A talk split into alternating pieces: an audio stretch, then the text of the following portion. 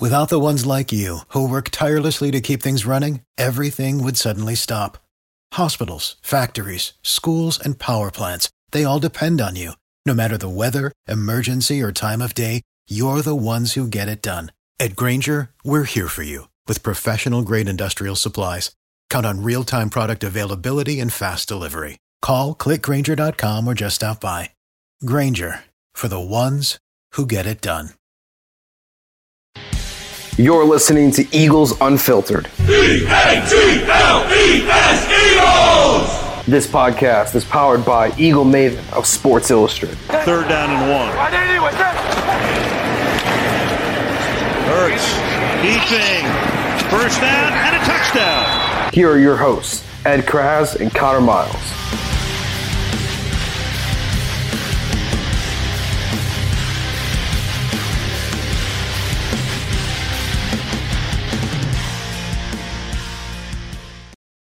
All right, thanks for tuning in to another episode of Eagles Unfiltered, powered by Bleav Podcast Network and sponsored by betonline.ag, the best sports betting website around. Remember, they'll match your initial deposit up to 50% on betonline.ag when you use promo code BLEAV, B L E A V. Head on over to the website, win some money with Ed and I. You'll enjoy it this time around because Eagles, Ed, are 5 and 0. So if you want to make some money off the Eagles and winning the games, their schedule's looking pretty favorable and they're winning well. So head online to betonline.ag and bet on the Eagles with us because we're we're winning some money doing so. So co-host Connor Miles, my co-host Ed Kracz as always. Ed, you know, this Eagles team, I'm gonna start this off saying, I'll let you get into it. You know, a lot of people are talking about this win, you know, the 20 the 17 victory over the Cardinals. It was a very hard fought battle. The Eagles won at the end by a missed field goal attempt by the Cardinals backup kicker, Matt Ammendola and everybody's nitpicking. You know, what was the game plan? What was the play calls? It was it was a, it was an ugly game. It was, you know, uh, but it was a win. That's all that matters to me. And you know, this team reminds me so much of. Everybody likes to compare it to the Eagles 2017 team and see how they're what that team's like to compare to this team, but this team's nothing like that team. Ed, I'm gonna tell you why. This team reminds me of the 2013 Seattle Seahawks when Russell Wilson was in his second year starting. He led them to a Super Bowl victory against the Denver Broncos, but why this team reminds me so much of that team is because of how they play their football. Uh, those Seahawks were very, very good on the ground that year, and they relied on their secondary to lock down the passing attack to win games. And their passing uh, defense was number one in the NFL. The Eagles is number five. And it's only going to get better with the, if you look at the rest of the schedule as the season goes on, and James Bradberry and Darius Slay and, Vontae Maddox get more time to gel together. It's only going to get better. So the, the Seahawks had Richard Sherman, they had Brandon Browner, and they had Jeremy Lane. An insanely good trio with the safeties, Earl Thomas, Kam Chancellor. Now, that's what led them to the number one pass defense. Russell Wilson, I don't want to say he managed games because I think he still played pretty fairly well, but he didn't do anything stupid. He had four turnovers in the first five games of the season. Jalen Hurts has two. He had eight total touchdowns. Jalen Hurts has seven but they took care of it on the ground with Marshawn Lynch. Russell Wilson also ran the ball very well. He ran it over for 200 yards his first five games. Same thing as Jalen Hurts. That team is night. The if you compare those teams, Ed, very very similar how they play football. They defeat you on the ground. If they can't defeat you on the ground, or you least game plan against to defeat you on the ground, Russell Wilson beats you with his arm with Doug Baldwin, uh, Percy Harvin, and Jermaine Kearse, or Sidney Rice as well. Throw that in there. Well, the Eagles, if you try to stop them on the ground, well, guess what? A.J. Brown, Dallas Goedert, DeVonta Smith, Quez Watkins are going to smack you in the mouth. And their defense is going to stop you from passing on them. Say what you will about what the front seven has been doing and generating pressure and, you know, be critical of Jonathan Gannon all you want. They're letting up 17 points per game. You know, I'll take that any year from a defense, any year, especially in this passing era league. So when I watch that team and I watch them grind out that victory against the Arizona Cardinals, and I'm like, it wasn't pretty. It wasn't the best victory, but that that 2013 Seattle Seahawks team that went 13 and 3 and won the Super Bowl against the Denver Broncos with Peyton Manning threw 55 touchdowns that year. That got no publicity. That Seattle Seahawks team got no publicity because of what Peyton Manning was doing. He was breaking records. Same thing with his Eagles. Eagles are 5 and 0. Nobody talks about them. They talk about the Bills being the best roster and the Chiefs being the best roster. They don't they don't give the Eagles the credit. They're saying they're beating easy teams. That's fine. Keep saying it because you have slept on those Seattle Seahawks team with their second year starting quarterback, all the new pieces that they had. Pete Carroll still adjusting to this new team that he assembled. And they won a Super Bowl because they didn't put any expectations on them. They didn't, everybody forgot about them. They let them continue playing their brand of football and it worked for them. And not only did it work, Ed, here's something that's going to really make Eagles fans happy. It was sustainable. They went to a Super Bowl the following year. You know how hard it is the NFL to go to back-to-back Super Bowls? It's nearly impossible. The reason why we still talk about that Bills team that lost four Super Bowls straight is because they went to four Super Bowls straight. It's not possible. It's really not supposed to happen in this league. So not only is that formula and method of building your team, did it work for Seattle? It worked to build them a continuous contender year in and year out. Eagles are following the same method. Not only are they following the same method, they have extra draft capital to work on with too. I like where this is heading. I really do. I think this 5 0 start is not a fluke. I think this is the start of something great that they built starting from last year. So when I remind, when everybody talks about, oh, this team is so like the 2017 team, no, it's not. It's really not. It's a completely different brand of football. And it's more of a brand of football what that 2013 Seattle Seahawks team was doing. So for everybody that's nitpicking and saying, oh, well, you know, they barely beat the Cardinals, the schedule isn't that favorable. They won the Super Bowl off of an unfavorable schedule when it was really an easy strength of schedule. Not only that, so did the Seattle uh, Seattle Seahawks back in 2013, and they're winning the same type of football the Eagles did, and they weren't getting the recognition to do so either. And then they went into the Super Bowl and dismantled a record-breaking Peyton Manning, who threw 55 touchdowns that year. They won 43 to eight. I'm telling you, Ed, this magic is real. This team is real. They they really do remind me of the 2013 Seattle Seahawks, especially with that pass defense. Uh, yeah, that's that's good. Uh, good show prep there. The 2013 Seahawks. That's certainly way beyond my remembrance skills. Um, because you know when they were established yeah. lob, they were so dominant stopping the pass, and that's what really won them games. Yeah. Look what the Eagles are doing right now. They're top five in pass defense. They're stopping the pass. When you stop the pass in this era of football, you're going to be a championship caliber team. Yeah, and you know it helps to have some help when you're stopping the pass. You know, it happens with other teams too. I mean, quarterbacks will sometimes overthrow their target or miss, you know, miss who they're throwing to. And we saw Kyler Murray do that. you know, he had Zach Ertz open deep once. Mm-hmm. He overthrew him. He had, you know, Marquise Brown. you want to hear a funny story? Yeah. You know how we're I'm good friends with the show with Nick Ertz, Zach Ertz's brother. Great friends. Him and I talk almost all the time uh, I talked to him after the game, and I'm like, yeah, uh, Zach Ertz has the best body language. You can read Zach Ertz's body language from if you're Helen Keller, to be honest with you.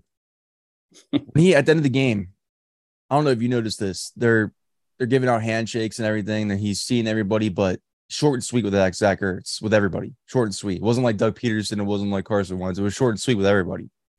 And I'm like, I know why. That guy is a competitor. That yeah. guy knew he had the Eagles. He knew he had them. He did everything in his power to win that game for the Arizona Cardinals, and it wasn't him. It was Kyler.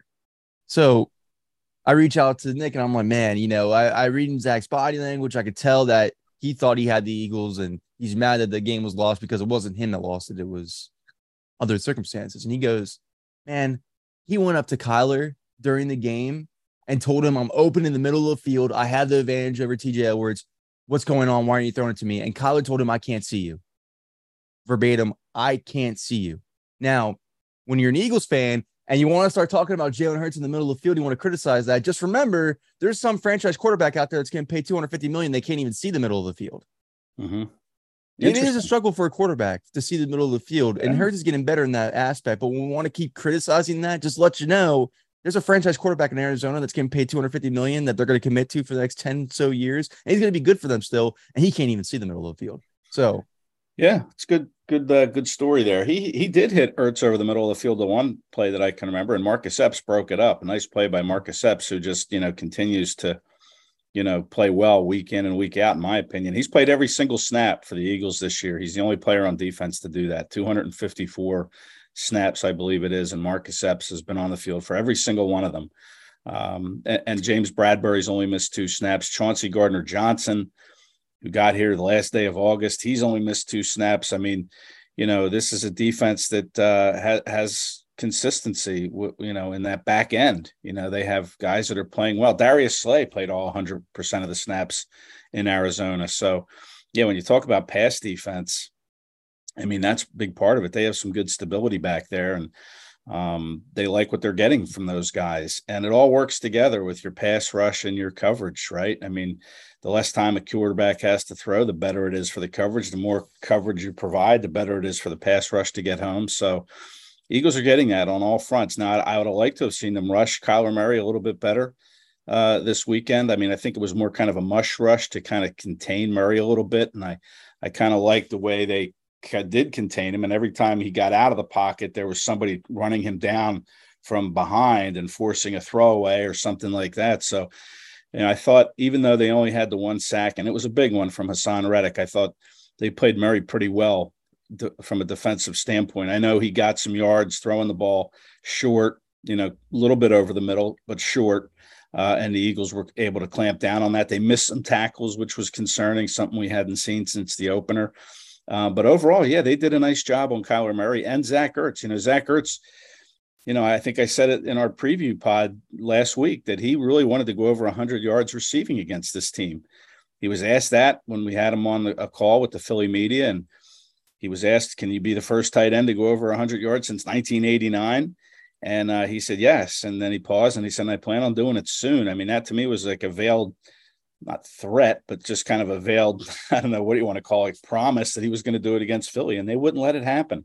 They did a good job, I thought, against Zach Ertz and not letting him really beat them. And you can say Murray didn't see him or whatever, but fact is is they they didn't get him the ball as much as I think Zach Ertz would have liked, and that was to the Eagles' benefit. Um, they they did a good job uh, defensively, even though like we were used to that nine sacks against Wentz in week three, week four they forced five turnovers. They get one from Kyler Murray. They don't take advantage of it. The offense goes three and out after Chauncey Gardner Johnson's pick, but uh, you know, I thought overall they did a good job. Like you said, it's all about points allowed, and they only gave up 17 of them, and that's that's pretty good to do when you're in somebody else's building and you can hold them under 20. And They had opportunities to sack Kyler, they just missed. Josh Sweat rings a bell. He had Kyler in his grasp and missed. I mean, Kyler's that, that's why he's the magician. That's why you call him magician Kyler. He, he, can slip out of those tackles. He's hard to break down. You know, give credit to your opponent when you can. And yeah. I'm going to do so right now with Vance Joseph called a masterful game for that Arizona Cardinals defense. He really did. And I know everybody wants to, you know, Shane Steichen, what are you doing? What's up with these play calls? Which I'll, I will take that criticism this week. I think there was there is some uh, criticism to be had for um, some of the play calling because you know they're down. Jordan Mailata, Jack Driscoll's making his first official start left tackle. Landon Dickerson is hobbled for the majority of the game. You have Sua Opeta, who wasn't really expecting to play in there, and then you have Jason Kelce not full at 100 percent because he got banged up in the game. So what do you do when you're Vance Joseph, the defensive coordinator for the Arizona Cardinals? You take advantage of their weakness on their left side of their O line and force Jalen Hurts to throw to that side the whole entire game because the weakest side. I thought Vance Joseph called a great game from the Cardinals defensive side. You got to give credit where it's due. You know, we're always quick to blame. Why aren't they changing things up? Why aren't they doing things different? To me, I thought the Eagles did the best that they could with what they were given. I mean, look, guys, this team is fundamentally built through their trenches. If their trenches are are impacted in any way, which they were severely impacted in this Arizona Cardinals game, they might not win. That's how that's how much they rely on these trenches. The fact that they were able to pull this out and win tells me two things. Number one, this is a good football team. Number two, the quarterback is damn good. That's a sign of a good quarterback to overcome all the adversity, overcome all the things hindering you, and to still will your team to victory.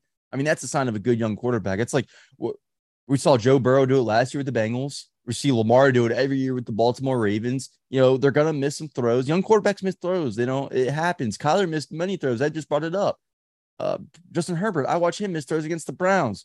I see Tom Brady miss throws against the I mean, it happens.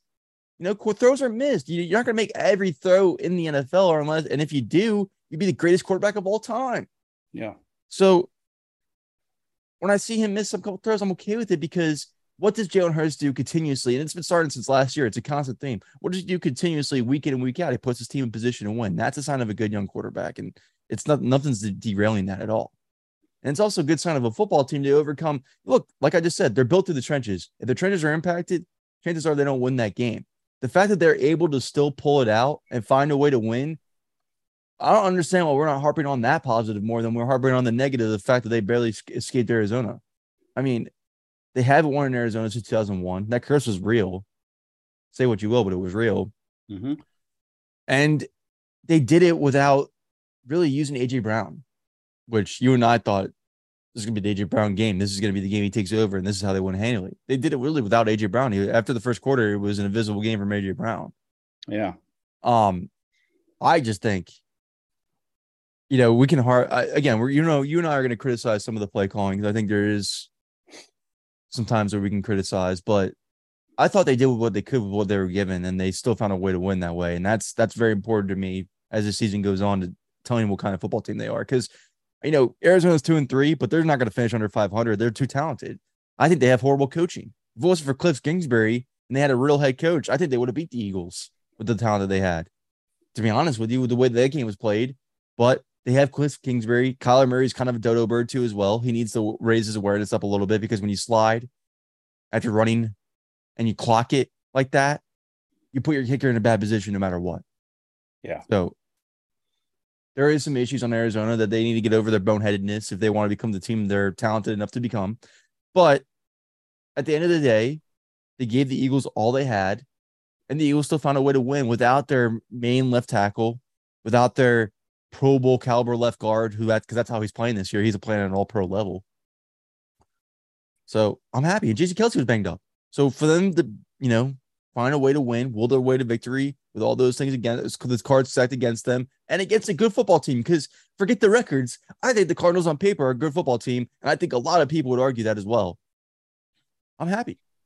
Yeah, I I mean, you got to be happy with a win. You don't. It really doesn't matter how you win. I mean, look look at look at the Thursday night game going into the weekend. What a what a bad game that was with the Colts. The field goal fest winning twelve to nine over the Denver Broncos. That was horrible. But yet here are the Colts now. They're in second place in the AFC South. So it really, when you look back on this game in December, I mean, eh, who cares how they won? I mean, the fact is they won, and that's all that matters, you know. And they, their resolve was tested again. Um, they had to come up with some plays late. I know the Eagles defense looked a little gassed in that fourth quarter. Um, they were giving up some plays that you know could have stung them in the end. And if Kyler Murray doesn't slide before he gets there, I mean, he could have picked up a few more yards there and made sure he got the first. So that was really a one of the big plays of the game. In my position yourself to kick so the kicker kicks it straight instead of on an angle. Yeah, I, yeah, it was uh it was it was a terrible mistake by him and um that was a huge play. Otherwise, we're heading into overtime and you know, then it becomes a crapshoot at that point. Who knows? Whoever wins the flip might get a touchdown and win. And the Eagles defense was in no position to go right back out on that field uh, and play defense. Had they sent it to overtime and the Cards won the toss, so uh, you know, it was just a bad play by Kyler Murray and one of a big one of a handful of big plays in that game that went the Eagles' way. Um, but so yeah, I mean, listen, it doesn't matter how you win, you win, and you want to focus on the positive. You know that that 17 play drive that took almost eight minutes after the Cardinals tied the game at 17 all. I mean, you're not going to see a drive like that very often in the NFL. They had they started it with eight straight running plays. Uh, and we can get to the criticism on the run here in a minute after I get done dissecting this drive. But eight straight runs, 13 runs overall for I think it was 56 yards of the, I think it was 75 yards or so that they traveled were were were on the ground, and you know they were just chopping them up on the ground on that drive. Of course, the one another big play in the game was that third and 11 completion to Dallas Goedert for 16 yards. I mean, clearly Goedert is a better tight end at this point than Zach Ertz. There's there's no denying that. He's younger. He's very good with yards after the catch, something Zach Ertz hasn't really ever been in his career. Goedert is very good at picking up yards after catch. I think he may have caught that pass right at the first down marker, and he was able to No, behind it. Behind Yeah, it. behind, He's yeah, so- behind it. He he got that first down. Yes. Yeah, I'm, so- I'm agreeing with you completely. Yeah, he didn't go down and wait to be tagged down. He, he kept going, and he, I think he balanced himself with his hand on the ground at one point. It was just a great play by Dallas Goedert, who made a lot of them. He had a 24 yard catch early, a 13 yard catch. You know, he was a big difference maker in this game, and you know he certainly outplayed Zach Ertz in my opinion, as he should. He's five years younger and you know, playing in a better offense, I think, a- an offense more tailored to getting him the football than maybe the Arizona Cardinals are at getting Ertz the football. But uh, you know that was a, a huge, huge drive. And would you have liked to have finished it uh, with a touchdown? Absolutely. you know, but you get the kick from the rookie kicker, Cameron Dicker, who shocked me with the way he Hats off the kid football. Yeah. I mean, he made a 42 yarder in the third quarter that gave the Eagles a touchdown lead that kind of gets overlooked now because he made the big kick. It was only 23 yards, you know, and kudos to the Eagles offense for getting it that far for him to make kind of a chip shot field goal that, you know, your average kicker can make that comes in off the street like Cameron Dicker. Um, had Goedert not caught that pass, I think it started at the 36 yard line. So you're looking at fourth and 11 if they don't convert there. And then you're looking at like a 53 or four yard field goal from Dicker. If he misses it, the Cards are in great field position to go take the lead and probably win the game. Uh, it would have been interesting to see if Nick Sirianni would have gone for it on fourth and 11 or tried a field goal or punted it. I mean, that would have been a good decision to, to watch. I'm glad we didn't have to see it. No, yeah, me too. But, um, you know, Goedert took that decision away from him, him and Ertz. Um, and if you want to talk about another positive, Jalen Hurts completed 72% of his passes. All right. This kid has now completed, I think, 68, close to 69% of his throws this season in five games. And if you go back and check any pod we've done uh, before the season or early in the season, that to me was how I wanted to see Hurts improve was to increase his completion percentage, which was at 61% a season ago. So here he is now, seven points or so higher in the completion percentage area than he was last year. And that's great. You know, that's what I wanted to see. And then he makes that throw. I think it was to DeVonta Smith, who, oh, by the way, had a career high 10 catches, kind of goes overlooked as well, only 87 yards. And he got a walloped on a few of those on those mm-hmm. screens that they were throwing. But it's tough, tough. He kept getting up. But Hurts rolls slides a little bit to his left another area of weakness right going to his left but on this play i think it was deep in the you know their own territory slides to his left and hits smith throwing across his body and you think oh you know that that's going to get intercepted or you know get tipped but it doesn't it goes right to DeVonta Smith 23 yard gain first down jump starts another Eagles drive I think it was their second drive for a touchdown in the first half so you know, those are good things, good positive things you want to see from Jalen Hurts. Um, as far as like a negative, the running game, the way they were able to run so effortlessly in that fourth quarter on that final drive. You know, I know they ran the ball 33 times. A couple of them were kneel downs at the end of the game, but man, I wonder why they didn't try to do that more. And and I don't know why, if you're struggling to run the ball, you don't throw in like a Trey Sermon, kind of a change of pace guy. Sermon against Jacksonville had the two carries for 19 yards. Big, powerful back. Looked really good running the ball in those two carries. He got three snaps the entire game, didn't touch the football at all. You know, why, if you're struggling early to run, you don't try a little changeup like that. Kenny Gainwell only had three carries. I mean, it was just Jalen Hurts and Miles Sanders running the ball. And I would have liked to have seen a little bit more early on with a changeup and try to get that run game started instead of waiting – until that final drive. It's like, my gosh, where was this? You know, early on, where was this in the second start the second half? So, you know, that's a criticism. But uh, one, one thing that's also concerning if you're running Hurts, look at what's going on in the league now. You know, that Teddy Bridgewater hit where the NFL said that an NFL spotter said they saw him stumble and he ruled him out of the game. And there's no video highlights of that. So when you have Hurts that's running the ball, if he gets up and shows a little wobble or maybe loses his balance, and some NFL spotter says, "Hey, that looks like a concussion. He's coming out." That's you know you could lose Hurts for for a football game if if that's what happens. So you have to be really careful now if you're Jalen Hurts when you're running the football that you know you get down, you don't absorb a big hit, and you know take the decision out of the Eagles' hands and put it in the hands of an NFL spotter who says, "Hey, man, he can't play. He's got a concussion. So I would like to see the Eagles offense on the running game develop a little bit more than just Jalen Hurts. I know he likes to make plays with his legs, but you want this kid fresh in November and December. He he keeps taking these hits, and you know it's going to take a lot out of him as the season goes on. I would think. I'd like to see him get Trey Sermon involved. Man, this guy's a big guy. Let's go. Let's let's see what he can do let's do something more than just Jalen Hurts sweep left, sweep right. I like to read option stuff, but you know, let's give it to Sermon and get between the tackles and see what we can do on the ground with him. So, you know, those are just a little criticisms. The running game, but overall, man, I'll take take the win any way you can get it. Doesn't matter how it looks. It, when you look back on this, it's like okay, 2017. What happened in that game again? Oh, I don't remember. Okay, let's just keep going and you know see where this season goes. So, you know, uh, I, I I like I like the win. I thought it was a really good gritty win and a tough place for the Eagles to win in the past when the Eagles won the Super Bowl in 2017, I didn't really enjoy it that much because they barely beat the 3 and 13 Giants on a 61 yard field goal. So I had to turn off the Super Bowl and not celebrate as much. Anyways, yeah. So exactly. that's a really good last criticism point you just made, though, that not many people are thinking of because we got to start thinking about this because Tua really started the conversation. If you watch these roughing the passer calls on Sunday and last night against the Raiders and Chiefs because the Chris Jones sack on Derek Carr, they called roughing the passer on was complete BS. And yeah. so was Grady Jarrett's sack of Tom Brady. Right. So, well, this is, I mean, I don't care what anybody says. To me, this is just the response of how quarterback safety is being handled with the Tua situation. They're just, they're going all a little bit crazy now, a little bit more overboard because of what happened with Tua. And they don't want the league to look that way about their most prized positions. I get it. But you are right you know, if he takes one of these hits a little too hard and gets a little wobbly, you're right. You know, that the game's in the the Eagles' fate is in the hands of an NFL spotter who could get it wrong easily. Right. Because oh, Teddy oh. Bridgewater's passing concussion protocol.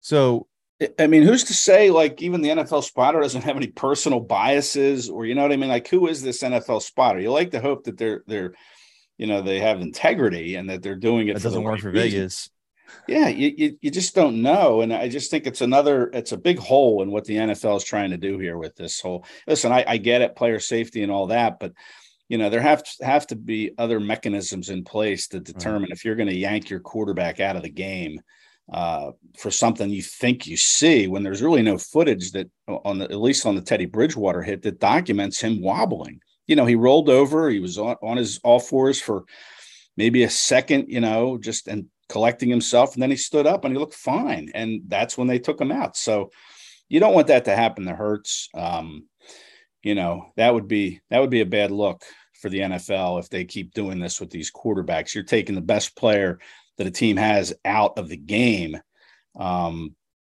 for something that they think they might have might have seen. And and Hurts does like to run the ball and you know, you hope he can bounce back up. He prides himself on bouncing back up. He says he always tries to bounce back up when he gets hit. So, but if he's slow to get up and he doesn't look quite right, you got to worry that, you know, he's going to be done for the game.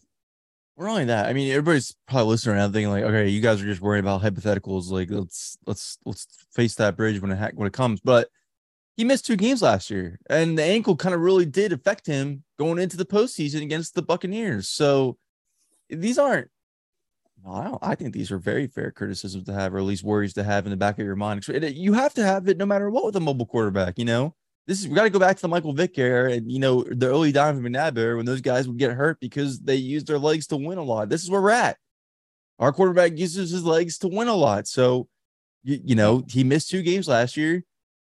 It could happen. Ed's you know, preaching to the choir here about something that we're not really worried about that we should be worried about. I think it's a great point. And you know, another great point is we all love the Wentz to Ertz connection. It was automatic. It was always you can rely on it. You know that's where he was going with the football. And you know, if you know, you knew Ertz was always Wentz's first read. It was a great connection. We loved it. Huge fans of it. You know what connection might end up being better though? Or I mean, already looks uh, I think it's perfect already. Hurts and Goedert. I mean, every time Hurts, Ed, you, you get we gave Goedert all that credit for that third down and 11. What about Hurts? He threw it off his back foot and had two guys bearing down on him. I mean, and that pass is as accurate as you can come to Dallas Goedert. Their chemistry is the best on the team. Is the best on the team by far from a pass catching and uh, standpoint. I know AJ Brown and him are great. I know what you're saying about the DeVonta Smith thing. That was nothing but chemistry right there too. But every time Hurts gets Goedert the ball, Goedert has the opportunity to make the play. Every yeah. single time. I'm even thinking about that post pattern um that he dropped. Who was that against? That was at home. That Goedert dropped. And uh, Hurts, oh, Vikings. He delivered it yeah. right in the breadbasket. Yeah. Right in that post pass. And and Goedert dropped it. But every pass Jalen Hurts shows Dallas Goedert is right on the money. It's on a rope. And it gets Goedert the opportunity to get YAC, what he does best. He's one of the best. If he's the number one tight end in the NFL in YAC, folks, so he is one of the best at doing so. Yeah. I mean, that connection, I think. I you know it's gonna sound crazy because again, Ertz and, and Wentz were very good and their numbers back it up. But I do think Hurts and Goedert have a chance to be better if they played together as long as those guys did. I really do. Yeah, I mean, listen, Wentz and Ertz connected for 116 passes in 2018. I don't think we'll see Goedert, not in this offense, catch 116 passes. But uh, you know, it's a good point that you know he's able to get YAC, and I wonder, does he have more space to operate in now this year? Because defenses now have to worry about two wideouts to defend, not Oh, just absolutely. DeVonta Smith. So. You know, that's a maybe that's something I'll explore in the locker room this week when I see Dallas at his locker is ask him if he thinks he has more space because I know they do a lot of screen throws to him, so you hope there's space. But I think a, a reason for that is it's like, how is that so wide open, this screen pass to Goedert? How is it able to go for like eight to 10 yards, if not more, each time? And that's because I think the receivers are running the defense off and not paying attention as much to that little screen. And that's giving Goedert room to operate. So, you know, he does seem to have more room to operate. And I like the connection that him and Hurts are developing. And, you know, getting back to that throw on third and 11 that went for 16, another thing you like to see from Hurts is the growth he showed on that play. That was designed to be a completely different play, but he got to the line and he saw what defense. He read the defense, Connor. He actually read a defense. Imagine that. He read the defense, saw that that play that they were in wasn't going to work. He checked out of it, checked to the throw to Goedert, and there you go. Growth from Hurts on a big uh, moment in the game that he was able to see what what the defense was giving him, and he m- got into a play that was advantageous, and it went for 16 yards. Against a good defensive coordinator. Give your props to Vance Joseph, a former head coach in this league who is a mainstay in Arizona right now, uh, ahead of their defense. He's a great defensive coordinator. I mean, that's a good point, Ed, because I remember the whole entire Bucks game. At that Bucks game, we have a quarterback that can't read defenses. Well, he's reading them just fine right now, folks, and he's doing a great job doing so. And that just made a great point because without that play, I don't know if Cameron Dicker makes a 53 yarder. I don't know. Yeah, that'd be a big situation with a lot of pressure on him. So Yeah. I'm glad that they didn't give him the opportunity to do so because the quarterback made the play that he had to, and the tight end got that extra YAC that he's known to do so throughout his career. Because I mean, even even before the space opened up this year, he was always a YAC monster. You can't bring Dallas Goedert down with initial contact. So Right. my question for you is now the Eagles, the longest they've had a franchise quarterback since Donovan McNabb is Carson Wentz, and it was it was short and sweet. It came in and and Wentz with Carson. They had the Foles Gold, the Bradford bundle. Just trying to figure out some names here. Tobacco, really though.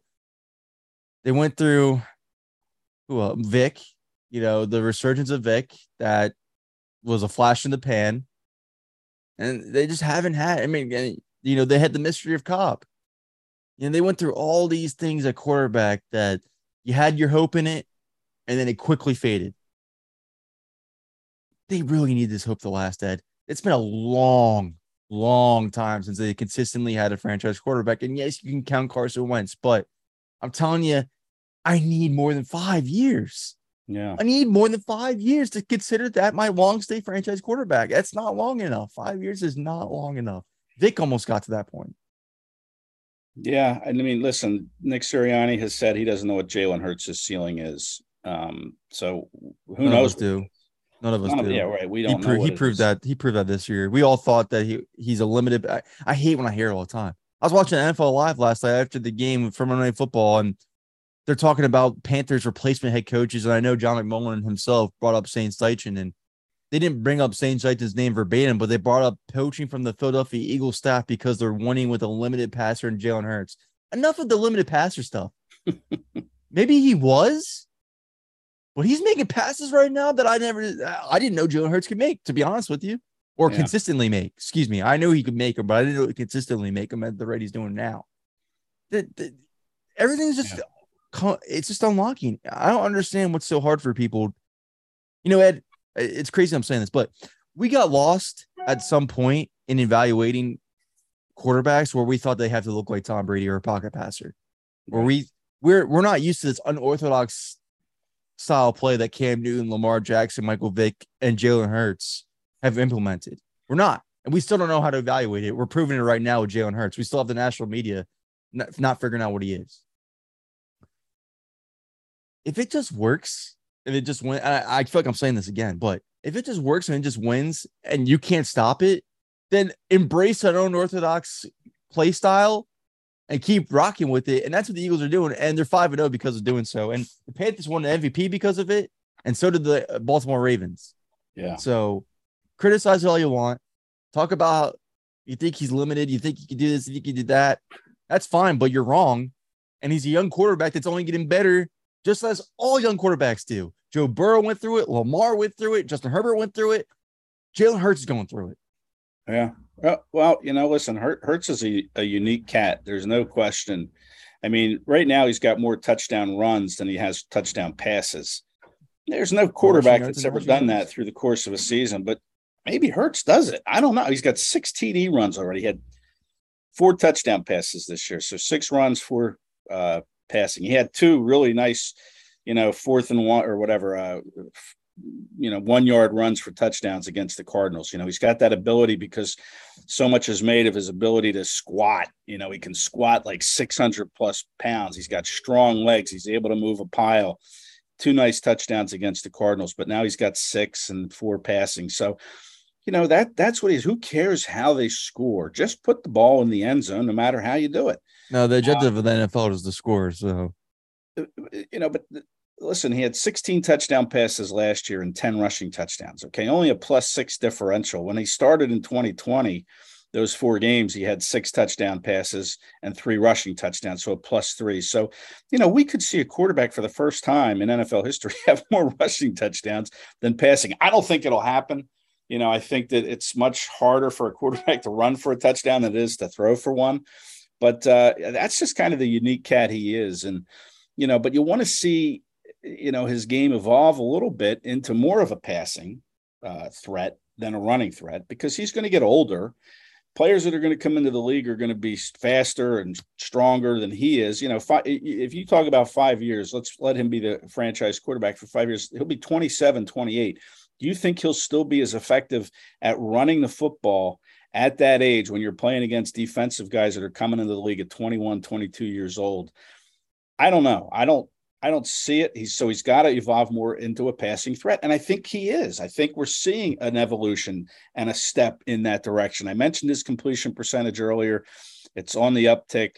Um, you know, I, I mentioned him reading the defenses earlier. Yeah, he's getting better at it, and that should continue to uh, ascend.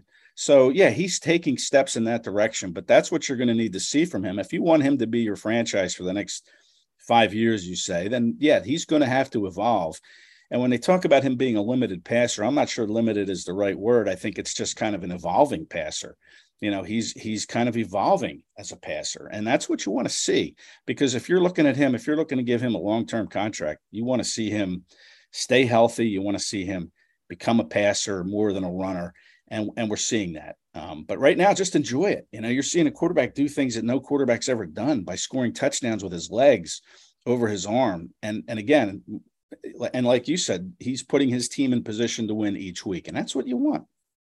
Well, I think because I, you know, I've seen this debate on Twitter, and I do agree with it to an extent. But if you go back and watch the all 22 of these games, and you see these rushing touchdowns that he has, these teams aren't are giving those opportunities up to him though. Like the this is a whole different. This isn't the Eagles last year where you stacked the box and dared Jalen Hurts to throw it. You don't want him to throw it because they have AJ Brown and DeVonta Smith and Dallas Goedert in the middle of the field. That's really what defenses are playing though, Ed. That, he's taking these rushing touchdowns as his opportunities because those are the opportunities that are there. And he knows he can make them. Yeah. Because it's not like he's just immediately taking off and running so a lot of these rushing touchdowns, he's not. He's surveying the field and seeing that, okay, nobody's open. I got to make a play. Especially in the red zone. There's a limited, limited space back there. Mm-hmm. And that's where he's really getting these rushing touchdowns is in the red zone. And if the defense yeah. is playing the pass in the red zone, which they are, they're respecting the, his ability to throw the ball and they're respecting the Eagles' weapons. You're going to have to run. You're going to have to, especially when you're that great ever as a runner. Honestly, the best runner on the Eagles is Jalen Hurts. So these last five games, I've always taken time to go back and watch the all 22. And I will be honest, I focus on the scoring drives. That's where I really hone in on is these scoring drives. And every yeah. single time, not every single time, 90% of the time that he's rushed for a touchdown, it's because the opportunity wasn't there to pass it. And he did made a split second decision to run because the lane was open. I'm fine with that every single time as long as you're surveying the field. And he is. And the defenses are respecting the fact that the Eagles have a top wide receiver in AJ Brown, a great wide receiver in DeVonta Smith, and a top five tight end in Dallas Goedert. As you should, as every defense should. Because if you don't respect it and you try to play for the run against Jalen Hurts, he's going to pick you apart with his arm now.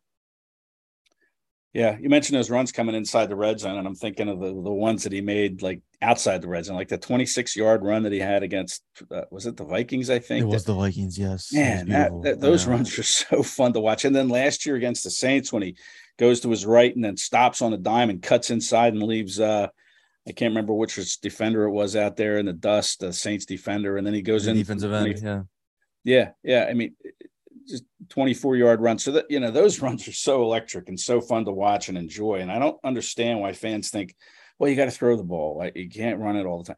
But it, just enjoy them, man. Enjoy that that kind of electricity. Where are these fans with Vic? I I I don't know. Maybe you did. I don't recall this at all. I never heard that criticism with Michael Vick.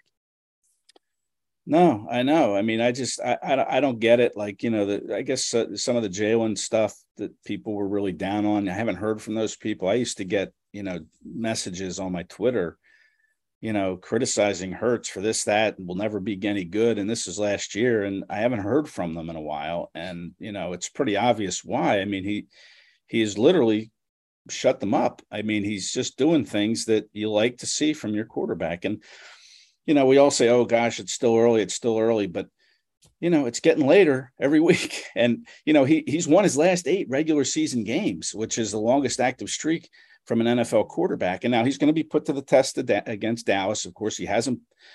Uh, I don't think maybe he's beaten Dallas once. Maybe he hasn't. I have to I have to research it. It's still early in the week here. I don't we'll, we'll get so. into it I'm sure at our preview pod, but uh, you know, he now he's got to keep answering questions, you know, because they're going to be out there. And the minute he stumbles, the first time, you know, he doesn't play up to what we've seen, people are going to come out of the woodwork again and criticize him. I'll just tell those people right now when you go open up a uh, dictionary and you search the definition of good quarterback, the it defines the terms of single caller that wills his team to victory in every single game they play and that's the definition of Jalen Hurts. Because I'll even go back last year. You remember that game against the Giants where he threw three ugly, ugly, yeah. ugly interceptions? That yep. game was hideous from him. But what did he do, Ed? He put them in position to win still. Despite yeah. all his flaws, despite all the troubles he caused that game. Say what you will about the Giants back then, the Joe Judge coach team. I don't care. I don't care. That Super Bowl team, the Eagles, they beat a 3 and 13 Pat Shurmur Giants led team by a 61 yard field goal. I don't care. Right. He is willing his team to win, even when he fails. He's willing yeah. his team to win. It's that you saw those signs last year, and now this year they're only blossoming even more. Like Nick Sirianni would say, the fertilizer is there. so when you look up the definition of a good quarterback, that they define it as a signal caller that wills his team to victory. And that is what Jalen Hurts is doing week in and week out for the Philadelphia Eagles. Even when they lose, he puts them in position to win. It's because Jalen Reagor either dropped the pass or something on the other side didn't work out. It wasn't because of Jalen Hurts, even though he'll take the full blame for it. It wasn't just because of him. So when you want to criticize the quarterback, just remember, just remember, Carson Wentz wasn't always willing in the victory. And he threw some games away. I haven't I haven't seen that from Jalen Hurts yet. Sam Bradford threw games away. He wasn't winning the Eagles' victory. I haven't seen that from Jalen Hurts yet. No, we can do this all day. I'm not going to do it with Nick Foles because he did. I thought Nick Foles always put the Eagles in position to win. Yeah, and and you do that too by not turning the ball over. And and Jalen Hurts has done a good job at that. No fumbles, only two interceptions. You know, obviously the pick six you don't like to see, um, but uh, I, I mean, that's a bing bang play. I mean, that's yeah, a, that's it's a in the rain, it's too. in the crappy field. But listen, I mean, whatever it is, I mean, he's going to turn the ball over at some point. I criticize him way more for that Thompson interception, though, against Arizona. That that's though should never been made. But You know, interceptions yeah. happen, Ed. I know they, they do. Tom Brady's throwing pick sixes in the Super Bowl. Sure. I, yeah, I get it. Um, but that's one thing he's doing well is he's really taking good care of the ball through this five and zero oh start. Is you know only the two picks. He hasn't fumbled the ball away. Um, he, he's just doing a real nice job ball security wise. That's how you continue to win football games. You don't turn the ball over and you stop the pass. Right. And that's what the Eagles are doing. And that's why they remind me so much of the 2013 Seattle Seahawks. I do think that this could be the next two 2013 Seattle Seahawks where you don't give them enough credit. They continue to win. They went 13 3 that, that year. I think the Eagles can go 13 and 4 with this rest of the schedule. I do think it's possible, especially since they're 5 and 0 right now. They lose yeah. four more games rest of the season. I think that's pretty, uh, that, I think that's very attainable. And then they didn't get the respect they deserve. They go in the Super Bowl and they shut up the record breaker. So, I mean, listen, they, them. They can go six and six over these last 12 games and still finish with 11 wins. I mean, they've, that's what they've done with this start is they've, you know, they've increased their margin of error, if you will. Like, you know, they're not going to go 17 and 0, but they're not going to go six and six either. So if they do go six and six, it's 11 wins. So I think you're looking at at least 12 wins, maybe 13, like you said. I don't know. Before I go, guys, before you think this comparison is so crazy, please look it up for yourselves. Go look what that, go look at the 2012, excuse me, 2013 offseason for the Seattle Seahawks. They brought in Cliff Avril like Haason Reddick. You know, they they secured Brandon Browner to be the cornerback too, again alongside Richard Sherman, James Bradberry. They had the nickel corner and Jeremy Lane, who's a lockdown guy who was just coming into his own. Vontae Maddox. You know, I don't think Marcus Epps and CJ uh Chauncey Gardner Johnson are Earl Thomas and Kam Chancellor, but damn, they're doing a great, great job. And they're definitely kind of um, huge factors in the reason why the Eagles are top five pass defense, too, as well they got it, Ed. They have these pieces that, and you know, Eric, he didn't really work out with them for that well, but during that season, Percy Harvin was a playmaker for uh, Seattle Seahawks, and they acquired him for a first round pick. AJ Brown is a playmaker for the Eagles. I mean, I'm telling you, there's a lot of parallels to that team, and I think they're going to follow the same method and be as successful as those teams are too, as well. I really do. Will they win a Super Bowl? All right, I'm not going to go that far, but I think they're a Super Bowl contending team with the way the roster is built on paper. And if you compare it to that team, I'm telling you, draw the parallels. Listen to this episode. Go do it yourself. Draw the parallels. There's a lot of parallels to be had there. It's it's really interesting to see. All right, guys, we'll be back for the game preview episodes. Dallas week. God, my soul needs the Eagles to beat the Cowboys. I really do. I really need them to finally beat them. We'll be talking about it later this week, preferably Friday. So we'll see you guys then. Without the ones like you who work tirelessly to keep things running, everything would suddenly stop Hospitals, factories, schools, and power plants, they all depend on you. No matter the weather, emergency, or time of day, you're the ones who get it done. At Grainger, we're here for you with professional grade industrial supplies. Count on real time product availability and fast delivery. Call clickgrainger.com or just stop by. Grainger for the ones who get it done.